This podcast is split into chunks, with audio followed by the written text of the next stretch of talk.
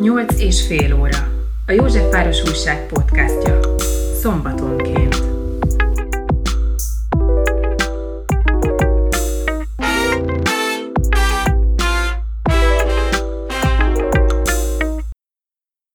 Mostanában az egyik legforróbb téma a közelgő választás, ezért podcastunk is ezzel foglalkozik.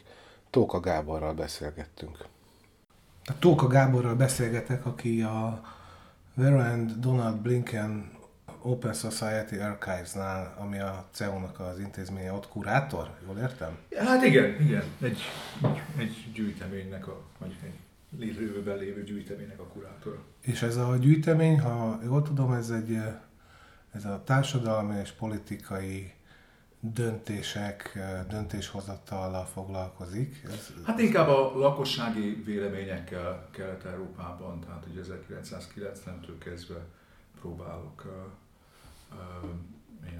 a társadalmi politikai kérdésekkel kapcsolatos közönkutatások adatait beszerezni Moldovától, mit tudom én, Horvátországig hogy lássuk, hogy miként alakult a politikával kapcsolatos beállítottságok alakulása ebben a régióban. És ezt a gyűjteményt használják utána tudományos célokra mások, vagy ön dolgozik ezekkel? Tehát természetesen nyilvános gyűjtemény lesz, amikor összeáll és rendesen patologizálva lesz, és, és olyan, olyan formában lesz, hogy az tényleg hasznos és könnyen használható legyen kutatók számára, persze természetesen. Uh-huh. Ez szokatlan, mert az ember azt gondolja egy gyűjteményről, hogy ez egy ilyen kiállítás, amit meg lehet nézni, de azt tudjuk, hogy a Ossánál azért nem, nem hagyományos kiállítások. Így van, mert hát változik a világ úgy, hogy rengeteg audiovizuális anyag készül, meg, meg nem hagyományos levéltári dolog, magángyűjteményekben is fölhalmozódnak, ugye fényképek ez az, amik érdekesek lehetnek a jövő számára, hogy megőrizzük, és fontosak a történelmi emlékezethez.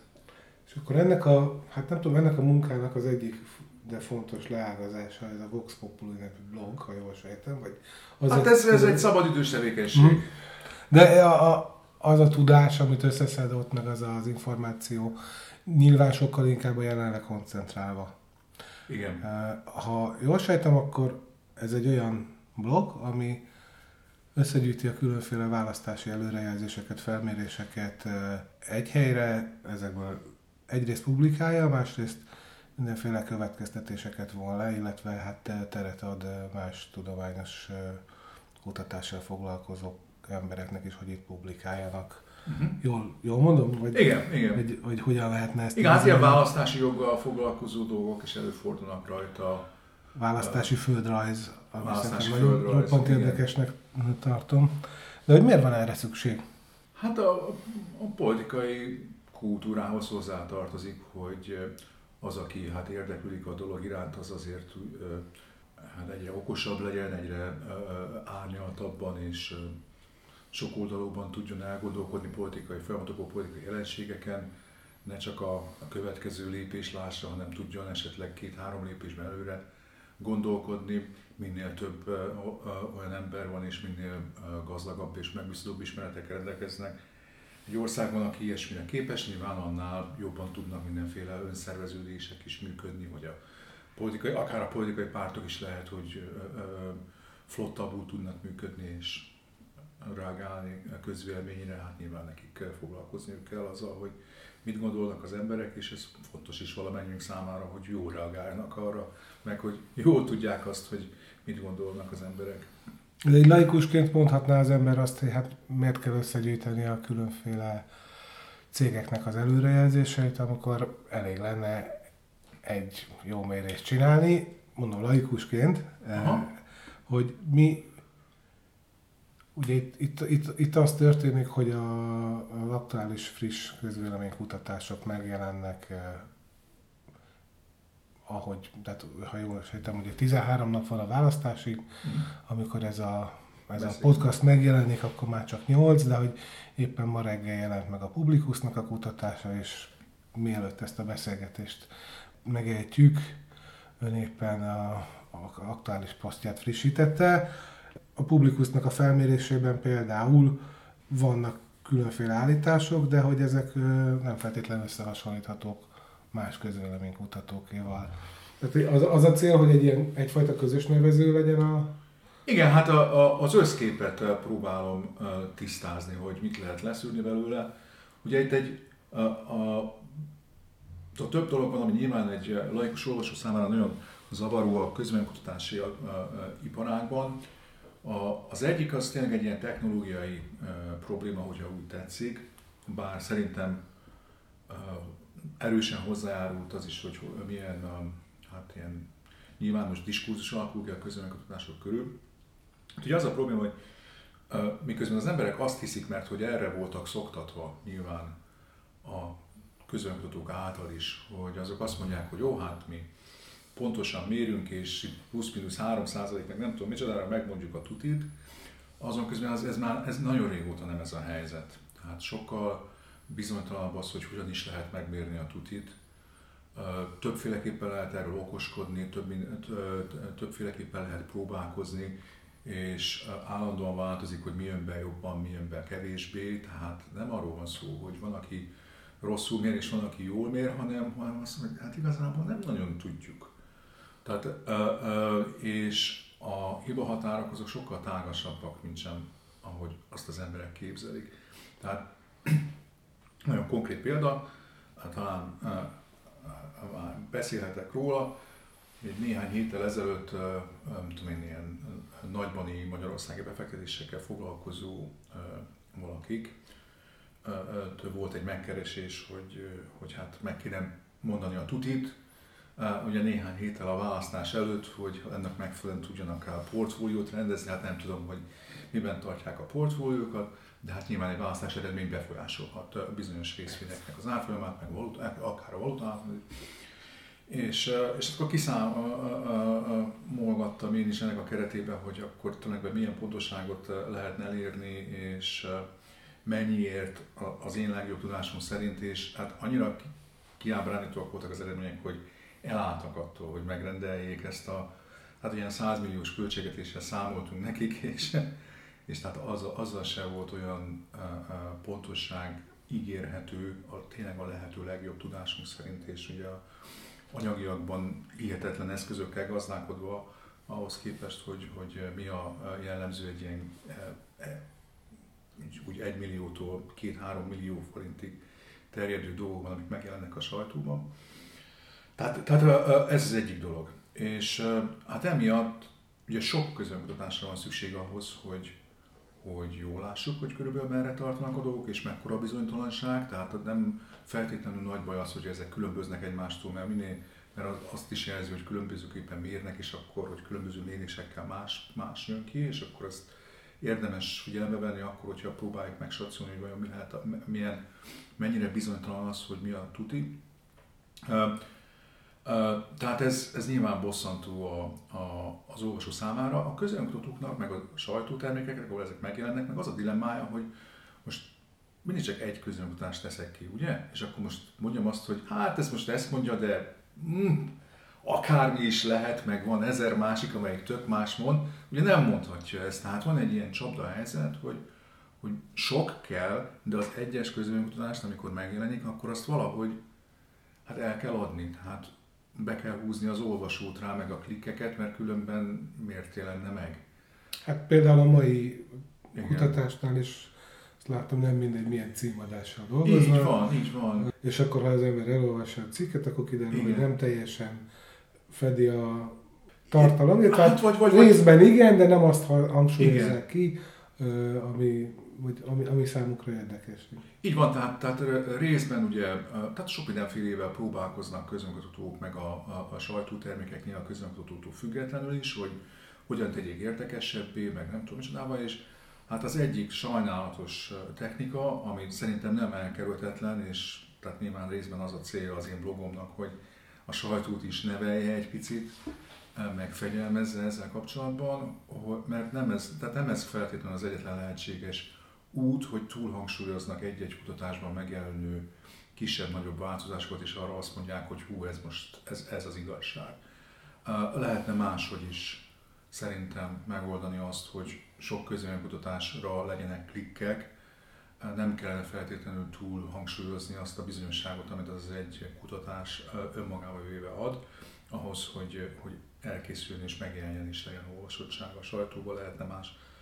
Tehát például, nem tudom, valami érdekes kérdésekkel kapcsolatos megoszlásokat lehetne oda tenni az aktuális ugye, választási közönkutatási adat mellé, és akkor, nem kell már, akkor már is nem kell túl hangsúlyozni azt, hogy micsoda hírértéke van annak, hogy egy vagy két vagy három százalék változott a választási közönkutatásokban a legutóbbi alkalomhoz képest, azt akkor nem kell a nagy szenzációként tálalni, hanem, hanem az az érdekesség, hogy most éppen hogyan függnek össze mondjuk a, nem tudom én, a, a, a, a szemüvegviselési szokásokkal, vagy, a, a, a, vagy hogy ki, áll, a, ki, ki mennyire szeret csókolózni azzal, hogyan függ össze, hogy hogyan szavaz. Tehát e, szerintem ez egy helyesebb és jobb út lenne e, a, a dologban, de kétségközben van, tehát van ez a technológia, tehát a technológia és a, és a finanszírozási modell e, körül van a magyarázata annak, hogy, hogy bizony sokféle, tehát hogy, egy, hogy ilyen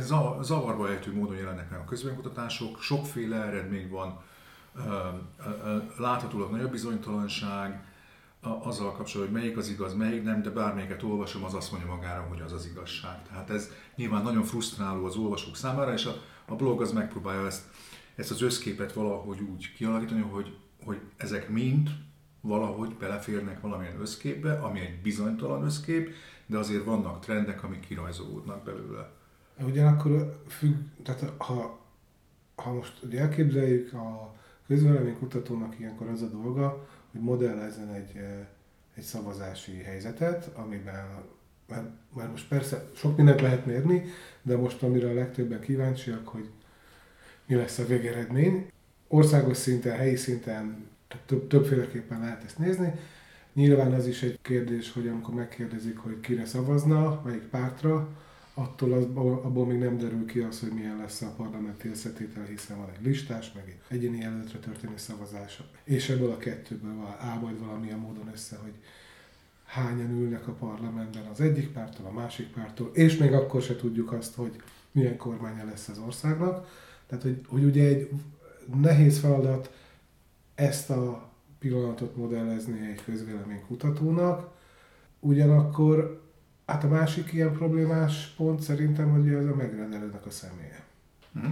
És hogy, hogy ezek a kutatások nem feltétlenül arra szolgálnak, hogy mérjenek valami valóságot, az az egyik céljuk, hanem befolyásolásra is. Tehát mozgósításra, hogy a saját tábort megerősítsük, hogy az ellenfél táborát elbizonytalanítsuk, stb. stb. Jól Így van, tehát ugye, ez a másik probléma, tehát a technológiai meg a finanszírozás, tehát a finanszírozási modellnek a problémája az nem egyszerűen az, hogy az egy-egy közönkutatást is érdekesként kell tálalni, annak ellenére, hogy sok kell ahhoz, hogy valami megbízható kép bontakozzék ki, hanem az is problémája a finanszírozási modellnek, ma Magyarországon nagyon súlyos probléma, hogy hát a független sajtónak nincs elég bevétele ahhoz, hogy, hogy ilyen tartalmakat vásároljon. A jellemzően a pártok a megrendelők? Hát nem, nem kizárólag pártokról van azért szerintem szó ezen a piacon, tehát ennél egy picit bonyolultabb a helyzet, de mondjuk így, hogy politikai megrendelők. Tehát ezek lehetnek, lehetnek nem tudom én, mondjuk egy német pártalapítvány, amelyik, amelyik szeretné a magyarországi ilyen szociáldemokratai irányba gondolkodó pártoknak a, a, a fejlődését támogatni azzal, hogy meg finanszíroz olyan kutatást, amiből nem is az derül ki, hogy most éppen hogy állnak a, a, a választási preferenciák, de mondjuk az, hogy mit szeretnek az emberek ilyen meg olyan közpolitikai kérdésekben, most nem tudom mekkora támogatottsága van ennek meg annak, meg annak a baloldali politikának. Tehát ilyenek azért előfordulnak.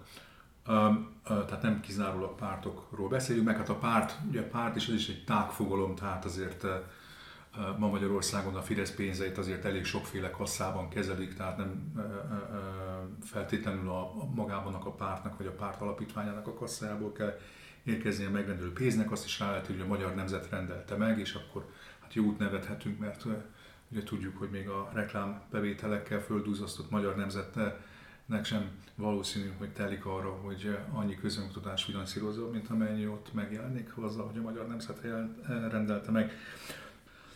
Jó, tehát politikai megrendelők, és hát ez valóban ebből Egyrészt az következik, hogy a, a hát ilyen mindenféle propagandisztikus narratívák jelennek meg a, az adatok bemutatása során.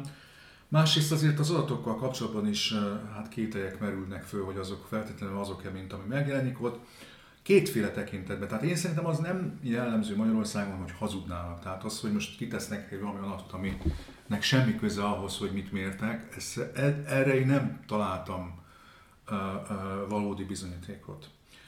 De az, az abszolút mindennapos gyakorlat, hogy kijött valami adat, és akárhogy forgatjuk is a dolgot, nem igazán illeszkedik a narratívámba, úgyhogy akkor ez nem fog megjelenni. Ez az egyik. A, a, hogyha meg valami olyasmi történik, ami illeszkedik a narratívámba, akkor az megjelenik. Hát mondjuk a ma reggel ez egy, ez egy érdekes példa volt, és egyébként egy viszonylag kultúrált példája volt ennek, hogy hogy egy jellemzően a, a, a baloldali pártoknak dolgozó közönmutató intézet kitett egyszerre két vizsgálat eredményét is, egy február végét, meg egy március eleje közepe adatot, és hát ugye nyilván hogy az történt, hogy a február végi az annyira kedvezőtlen volt annak a narratívának a szempontjából, amit ők szeretnének támogatni, hogy azt nem tették ki a maga idején. A március elejé közepi az már kedvezőbb volt, főleg, hogyha azt rá tudunk mutatni, hogy ez már még mindig jobb, mint a február végi volt, úgyhogy most egy kicsit a, a keserű pirulát, hogy nem olyan jó a helyzet március közepén, mint amilyen volt február elején, azt azzal édesíti meg a megjelenő publikáció, na de hát még mindig jobb, mint február végén volt. De hát is ez még a, ez még a kultúrát példák közé tartozik, nyilván vannak ennél sokkal durvábbak, tehát hogyha rámegy a századvégi intézet oldalára, vagy a nézőpont intézet oldalára, hát akkor ott kizárólag Na, ezt akartam kérdezni. durva propaganda. Ezt akartam kérdezni, hogy én emlékszem, hogy tíz, egy ilyen jó tíz éve piac és közvéleménykutató fórumokban azért az elhangzott, hogy vannak olyan cégek, akik valamilyen kutatással foglalkoznak, és rendre lehet tudni azt, hogy nem az, hogy pont, a pontatlan, az, az most egy ilyen eufemizmus, hanem hogy mindig úgy kerekítenek, a, amikor olyan adatokról van szó, hogy a egyik irányba, és hogy, hogy határolódjon el a szakma, amikor még ugye ennek volt Igen. értéke, hogy akkor a szakma, volt esetleg még jelentősége. Laikusként kérdezem most, nem lenne egyszerűbb az olyan cégeknek, akik már többször bizonyították, hogy nem feltétlenül kutatók, hanem inkább megtámogatnak valamilyen propagandisztikus célt, hogy őket ignoráljuk. Én úgy látom, hogy a Vox Populi szerepelnek ezeknek a cégeknek a mérései is. A, a, szelektálok, de másféle módon szelektálok. Egyrészt, hogyha mindenkit, aki propagandista gyanúba kerül az én szememben kizárnék, akkor nagyon-nagyon kevés dolog maradna, és akkor amiatt botorkálnánk a homályban. A, a, a másik pedig, a, a, tehát én a, azt, azt tekintem szűrő szempontnak, hogy a, hát egyrészt aki tehát bizonyítottan a, hihetetlenül etikátlan terepmunka gyakorlatot folytat, tehát olyan kérdéseket tesz föl, amelyek nekik, tehát igazából nem azzal a célral kérdez, hogy valamit megmérjen, hanem azzal a célral kérdez, hogy, hogy egy hamis állítást súlykoljon emberekbe vagy hamis állítások sorát súlykolja, hát azok, azok, azokról nem, nem is számolok be. Uh-huh. Tehát illetve azokról időnként kiírom, hogy, az ilyenek, hogy, hogy vannak ilyenek is, de ezt, ezt én írtam, és csak azt teszem ki azokat a cikkeket, amik elmondják a bizonyítékokat róluk, hogy ők ezt teszik. Az ő adataikat nem osztom meg.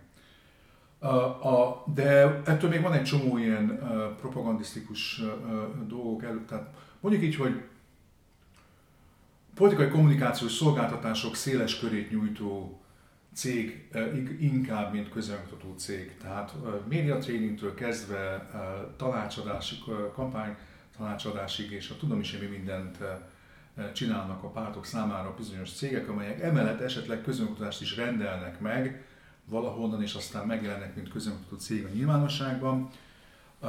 Én ezeket akkor veszem figyelembe, a, a, mint hogy a normális közönkutató céget is akkor veszem figyelembe csak, hogyha a, az előző ö, ö, választásokig visszamenőleg lehet követni azt, hogy mi, hogy néz ki az idősoruk. Tehát viszonylag gyakran jelennek meg adatokkal, és visszakövethető, hogy, hogy ha nem is hónapról hónapra, de azért elég sűrűn megrennek az adataik ahhoz, hogy lássuk, hogy hogyan alakul időben.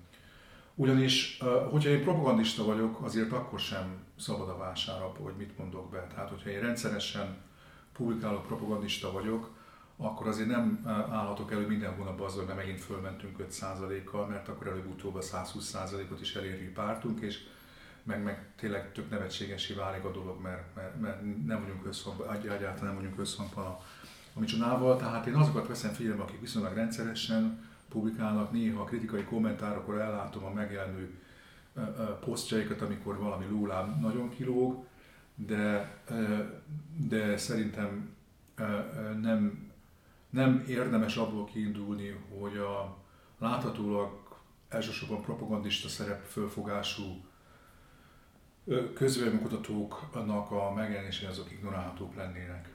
Tehát ezt nem lehet azt mondani, hogy pusztán azért, mert ő egy propagandista, attól ne lehetne neki igaza. Mhm. Mert hogy, mert hogy nem tudjuk, sose tudjuk, hogy pontosan mi az igazság, tehát az elég nagy bizonytalanság van azzal kapcsolatban. Tehát előfordult az, hogy amit most így általában gondolnak az emberek, hogy most ez a tendencia, most körülbelül itt tartunk, ahhoz képest lehet, hogy 3-4 százalék aludébb tartunk.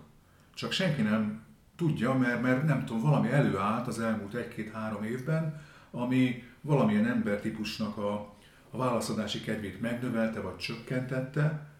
A, hát a járvány helyzet az például az, az egy ilyen dolog volt Amerikában ismerten, hogy, hogy ugye a, a, a, azok, nagyon, hát Amerikában nagyon erősen összefüggött azzal, hogy valaki Trumpot kedveli vagy nem kedveli az, hogy mennyire volt járványszkeptikus, és aki járványszkeptikus volt, az, az kevésbé lehetett elérni a járvány idején, míg azoknak, akik, akik nagyon betartották a korlátozó intézkedéseket, és igyekeztek nem sokat elmenni otthonra, azokat hirtelen sokkal könnyebb lett elérni telefonon, és sokkal nagyobb volt a választási arányuk. Ez abszolút elképzelhető, hogy, hogy hozzájárult ahhoz, hogy mondjuk Biden támogatottságát tényleg fölülmérték a közönkutatásoknak az átlaga is elég jelentősen. Tehát tehát ez, ilyen dolgok történnek, és ezt nem föltétlenül, és, és, és akkor így előfordulhat az, hogy mondjuk valaki egy ilyen Trump propagandistaként működik általában, tehát úgy, úgy igyekszik olyan adatokat előállítani, ami azért másoknál 3-4 százalékkal erősebb Trumpot mutat, akkor annak most ez bejöhetett, uh-huh. ez a dolog, ugye? Tehát nem szabad szerintem lemondani potenciálisan értékes adatokról akkor, hogyha van okunk azt feltételezni, hogy ha nem is azért, mert ő feltétlenül az igazságot akarja mondani, hanem azért, mert azért szüksége van arra, hogy valamilyen hitelessé, tehát a propagandista értéke nulla, akkor, hogyha teljesen szavahihetetlen. Tehát, tehát a szavahihetőség érdekében, hogy legalább a saját tábor szemében ne legyen nevetséges, és valamennyire szavahihető legyen, azért valamilyen kapcsolatot kell tartani a, a, a valósággal annak, hogy milyen adatokat tesz ki, és szerintem ez, ez, ez erre való törekvés abszolút megtalálható a századiknél és a nézőpontnál is, de nem minden helyzetben, és nem feltétlenül mindenféle adattal. Um, és hát vannak olyan helyzetek, mint például a helyi választások, vagy országgyűlési egyéni választókeretek, amelyek kapcsolatban én nem is teszem ki, hogy mit publikál akárki is, mert azt teljesen értékelhetetlennek tartom. Mert ugye egy ilyen hely, tehát most beszéltünk már, hogy a választás, hát valóban, tehát most az, hogy egy, egy egyéni választókeretben, hát ott is egyrészt az igaz, amit az országos képről mondtam, hogy sok kutatás kell ahhoz, hogy nagyjából elkezdjük érzékelni, hogy mi lehet a helyzet. Hát helyben azért egy vagy kettő van maximum. Azokat egész biztos, hogy a, a, a választási versenyben részevő valaki rendelte meg, mert az biztos, hogy senki más nem fizet azért pénzt. Tehát a megjelenése is csak akkor jelent meg, hogyha a, ők azt meg akarták rendelni, vagy valaki ellenséges szándékkal behatolt az ő számítógépükre, és ott talált valamit, amit, amit nagyon szerettek volna eldugni, de most akkor az ártó szándékú valaki kitesz. Tehát, tehát azok biztos, hogy egy ilyen propaganda szándékok sűrű hálója által megszűrten kerülnek csak a nyilvánosságba, és akkor itt még csak a kommunikációs problémáról beszélünk, a technológiai problémát még nem is említettem, hogy a helyi kutatások azok sokkal pontatlanabbak, mint az országosak, mert, mert, mert hát nagyon, tehát személyes kérdezéssel már nagyon-nagyon nehéz Magyarországon egy helyi mintát megcsinálni, mert egész egyszerűen nincsen annyi kérdező, tehát ilyen tényleg erre a munkára felvehető ember, a megfizethető áron felvehető ember egy-egy város vagy, vagy választókerület környékén, akivel belátható időn belül elegendő számú embert meg lehetne kérdezni. Következésképpen ezek vagy online, vagy telefonon készülő kérdezések. Na most, hogyha arra akarunk célozni, hogy online vagy a telefonon akarunk célozni egy választókerületnek a lakóira, akkor hihetetlen pontatlan, pontatlanul fogunk lőni. Tehát az országot sokkal könnyebb lőni, mint, mint egy település, mert hát tehát uh-huh. honnan lenne valaki? Van persze, csomó call majd azt mondja, hogy nekünk van bácsalmási ö, ö, telefonos minták, de hát az, a, a, az annak a megbízhatósága nagyon messze van a, a, egy elfogadható mértéktől.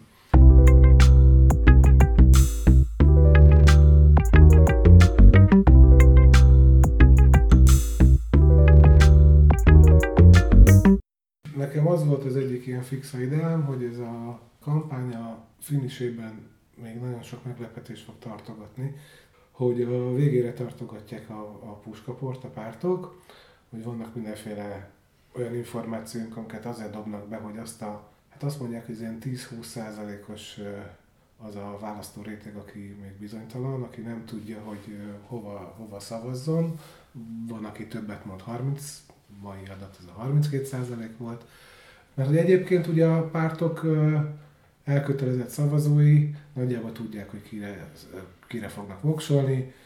Sokan ugye erre a 10-20-30 százalékra lőnek, hogy akkor ők fogják eldönteni azt, hogy mi lesz a végeredmény, illetve hát ugye ezekkel a mindenféle mm, sztorikkal majd lehet befolyásolni a, a szavazási hajlandóságot, tehát hogyha valaki az egyik vagy a másik oldal mellett elkötelezett, de hogy azért nem feltétlen 100%-kal teljes szívből, és akkor azt mondja, hogy á, úgyse nem megyek én el inkább szavazni. Tehát valójában e, erre, erre megy ki most ez a, ez a kampány. De hogy közben én meg azt látom, hogy a, nem ellentmondva az előző állításomnak, hogy, hogy lett egy egészen új téma, ahogy említette például a járványt, mint egy ilyen külső tényező, most a háború az, ami hirtelen elkezdte tematizálni a, a kampányt, és ugye van ez az állítás, hogy ez mindig a hatalom, hatalomon lévőket erősíti, hiszen ők azok, akik ilyenkor erőt tudnak felmutatni inkább. Ön hogy látja, hogy ez a téma, a háború témája mennyire kavart be a választási kampány finisében? Tehát az, hogy hány bizonytalan van, az ugye attól függ, hogy hol húzzuk meg a bizonytalan és a nem bizonytalan határát. Tehát most mennyire kell eltökéltek valaki, tehát ez nyilván egy teljesen önkényes határ meghúzás. Amikor ugye 30%-ról van szó, akkor azért azt általában arra értik, hogy 30% azoknak, akik megkérdeztek egy közönkutatásban, nem mondott semmit arra, hogy hogyan szavazna, azok közül az embereknek a túlnyomó nem is fog szavazni, tehát ők ebből a szempontból nem érdekesek.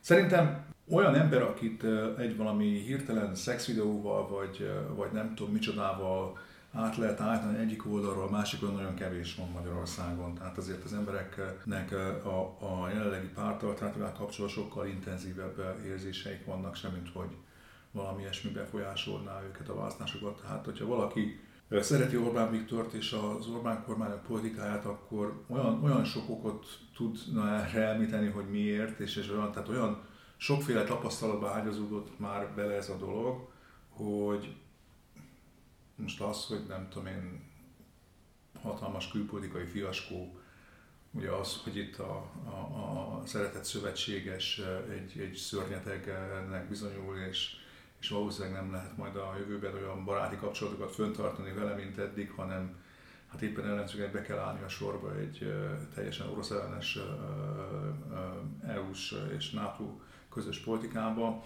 Hát ez nem tántorítja el az embereket, mert tényleg nagyon sok okot látnak arra, hogy, hogy, hogy, hogy továbbra is azt támogassák. Úgyhogy ha valaki megkérdezi tőle őket az ukrán háborúról, akkor nyilván egészen tényellenes butaságokra is hajlandók rámondani az, hogy az úgy van. Nem azért, mert tényleg elhinnék azt a sok maraságot, hanem azért, mert látják, hogy ebben a pillanatnyi politikai diskurzusban az egy ilyen a, a Fidesz számára kellemetlen vélemény, hogyha Oroszországot agresszornak nevezzük, és nem tudom micsoda, az a ártan, ártanék a pártomnak, ugye, hogyha hogyha ilyet mondanék egy közönkutatásba, és akkor az jön majd ki, hogy izé az emberek nem értenek egyet Orbán Viktorral, úgyhogy inkább bemondja azt, amit lehet, hogy azért a lelkeméjén titokban azért ő is tudja, hogy nem igaz. Tehát ugyanez a klímaváltozással kapcsolatban, mondjuk ez nem Magyarországon, nem mondjuk Amerikában ugyanez a klímaváltozással kapcsolatban azért mondanak az emberek, nem azért mondanak az emberek feltétlenül őrültségeket, mert tényleg elhiszik mindazt az őrültséget, amit mondanak, hanem,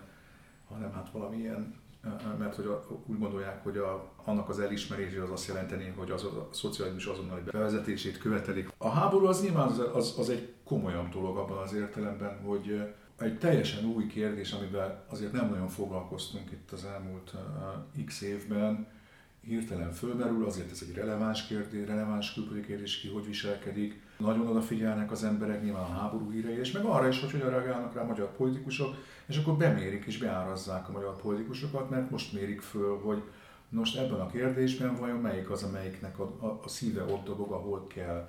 És hát ezt megteszi egyik tábor is, másik tábor is, és aztán vagy ügyesen, vagy kevésbé ügyesen pozícionálják magukat politikusok.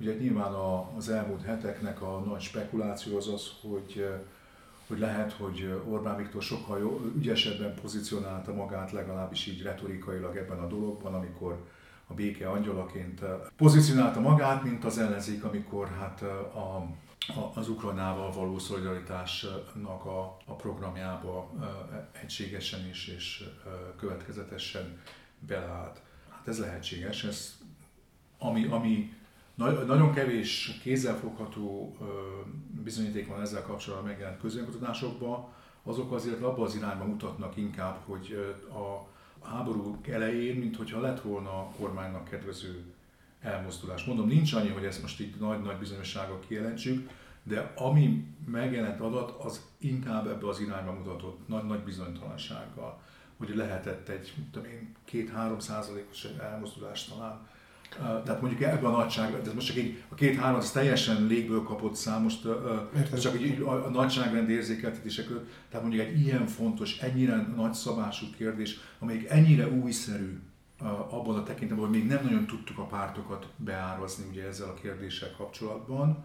Tehát egy teljesen új dolog bizonyos értelemben mindenki számára, és ráadásul egy olyan dolog, ami abszolút minden más kérdés kitöröl az újságok címoldaláról két hétre legalábbis, ugye, most már talán nem annyira, de mindenképpen az elmúlt két-három hétben minden. Tehát egy ilyen fontos kérdés, hát az körülbelül az, az, az tudom, megmozgat talán két-három százaléknyi embert, ez, ez elképzelhető, de de hogy most, most milyen atombombát tudnának még robbantani, amit itt nagyon nagy... Én ez a borka is történetben se...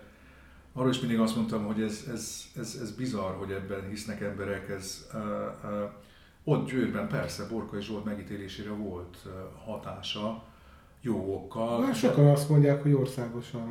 De ezt mondják, de ezt most miért higgyük el nekik? Ennek, erre nincsen semmilyen közvetlen bizonyíték, közvetett bizonyíték sem nagyon van.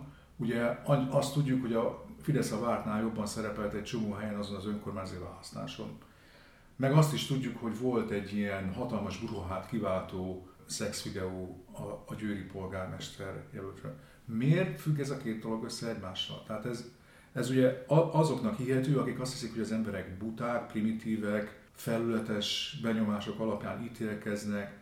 Miért szavazna valaki tarlós ellen vagy mellett attól, hogy megjelent uh-huh.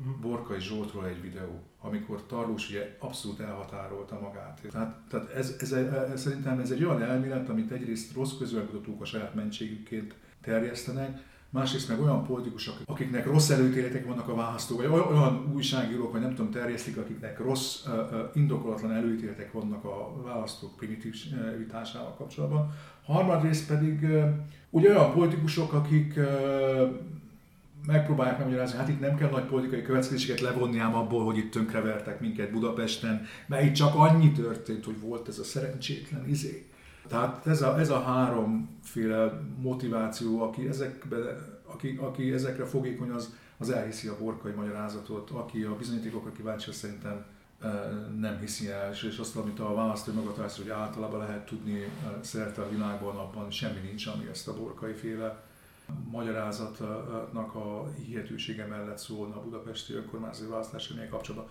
Nem beszélve arról, hogy a budapesti közönkutatási eredmények jottányit sem változtak heteken át a választás előtt, tehát azok ugyanolyan kedvezőek voltak Tarlós számára október elején is, mint szeptember elején.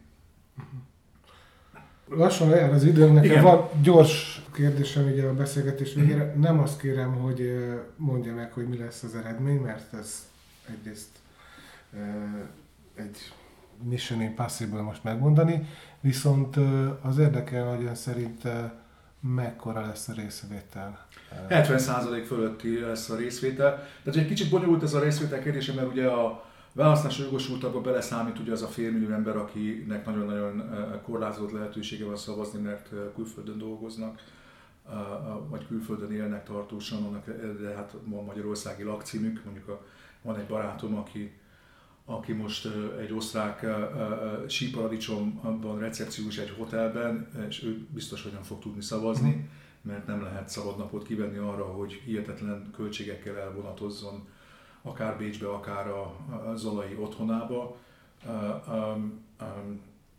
tehát, vagy akár Svájcba, tehát ő biztos, hogy nem fog tudni szavazni. Most, tehát, tehát ő, az ő körülbelül olyan 10% körül lesz a részvétel a csak levélszavazás, csak listásszavazásra jogosult levélszavazók körében, akiknek ugye a túlnyomó többsége az Romániában, illetve Szerbiában él, ő nekik 60% vagy az alatti lesz szerintem a részvétele. Érdekes kérdés, hogy, hogy alatta vagy fölötte lesz. Én inkább azt mondom, hogy alatta.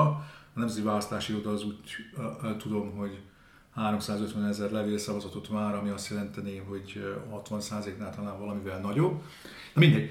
De aki ténylegesen itt lesz Magyarországon a választás napján, Magyarországi lakcímen rendelkező választásra jogosult, azok körében a 75% simán lesz a részvétel. Tehát, tehát egy pár az eddigi legmagasabb részvétel produkáló magyar választás lesz szerintem ebben a körben ez a két hét múlva sorra kerülő esemény. Mi lesz az eredménye? Igen, az, az érdekel, hogy mondják, hogy nagyjából két hasonló méretű tömb van egymással szemben, sokan azt mondják, hogy megjósolhatatlan, de hogy uh, akkor lehetséges, hogy bejut a más párt is a parlamentbe. Hát én az ő mi hazánknak 50%-nál nagyobb esélyt adok a bejutásra, a kutyapártnak 50%-nál kevesebbet, a többieknek nullát.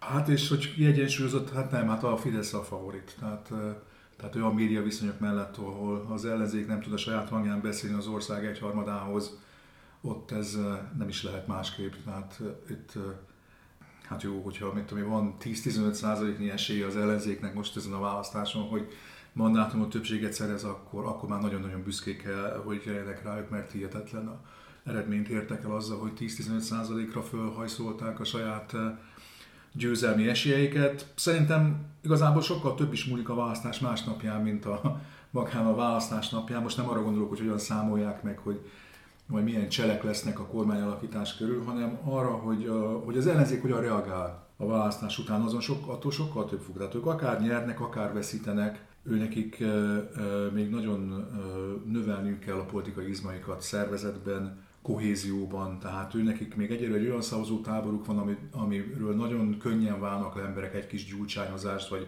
egy karlendítős fényképet, vagy egy rosszul sikerült mondatot halva. Tehát ezt nem engedhetik meg maguknak, hogyha ők itt kormányozni akarnak több évig, mert, mert nem fognak tudni több évig kormányozni, még annyira sem, mint amennyi ugye egy korlátozott hatalom kerülne csak a kezükbe eleve a nem demokratikus körülmények miatt, de, de hát a, a, a, még, még néhány évig sem tudnának hatalomban maradni, hogyha nem növelnék jelentősen a képességüket arra, hogy eljussanak az ország egyharmadá, ahhoz az egyharmadához is a saját hangjukon és saját szavukkal, akikkel most gyakorlatilag nem kommunikálnak, és nem is nagyon értik annak az egyharmadnak az érzéseit, azt hiszem. Ha meg veszítenek, akkor meg hát szintén ugyanez a feladatuk, mert hogyha mert hogy depresszióba esnek, és nem tudom, azt a következést mondják le, hogy na hát ez így sem megy, akkor nem tudom én majd, nem tudom én, mindenki álljon be az X, meg az Y, meg az E közé, mert az lesz a tuti, ahelyett, hogy ezt a hatpárti együttműködést folytatnák, akkor, hát akkor nagyon hosszú időre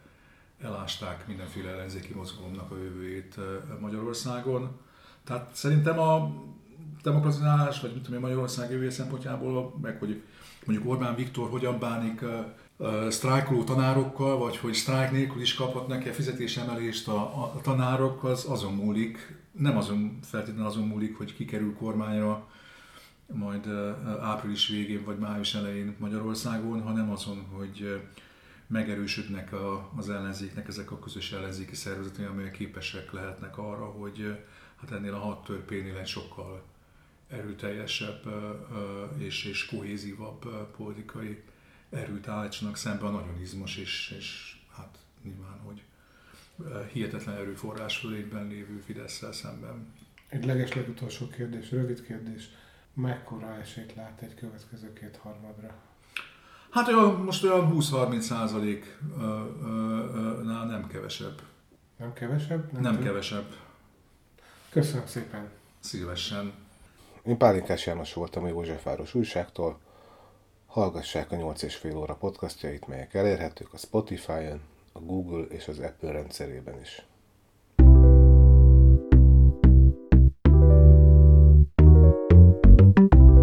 Nyolc és fél óra. A Józsefváros Újság podcastja. Szombatonként.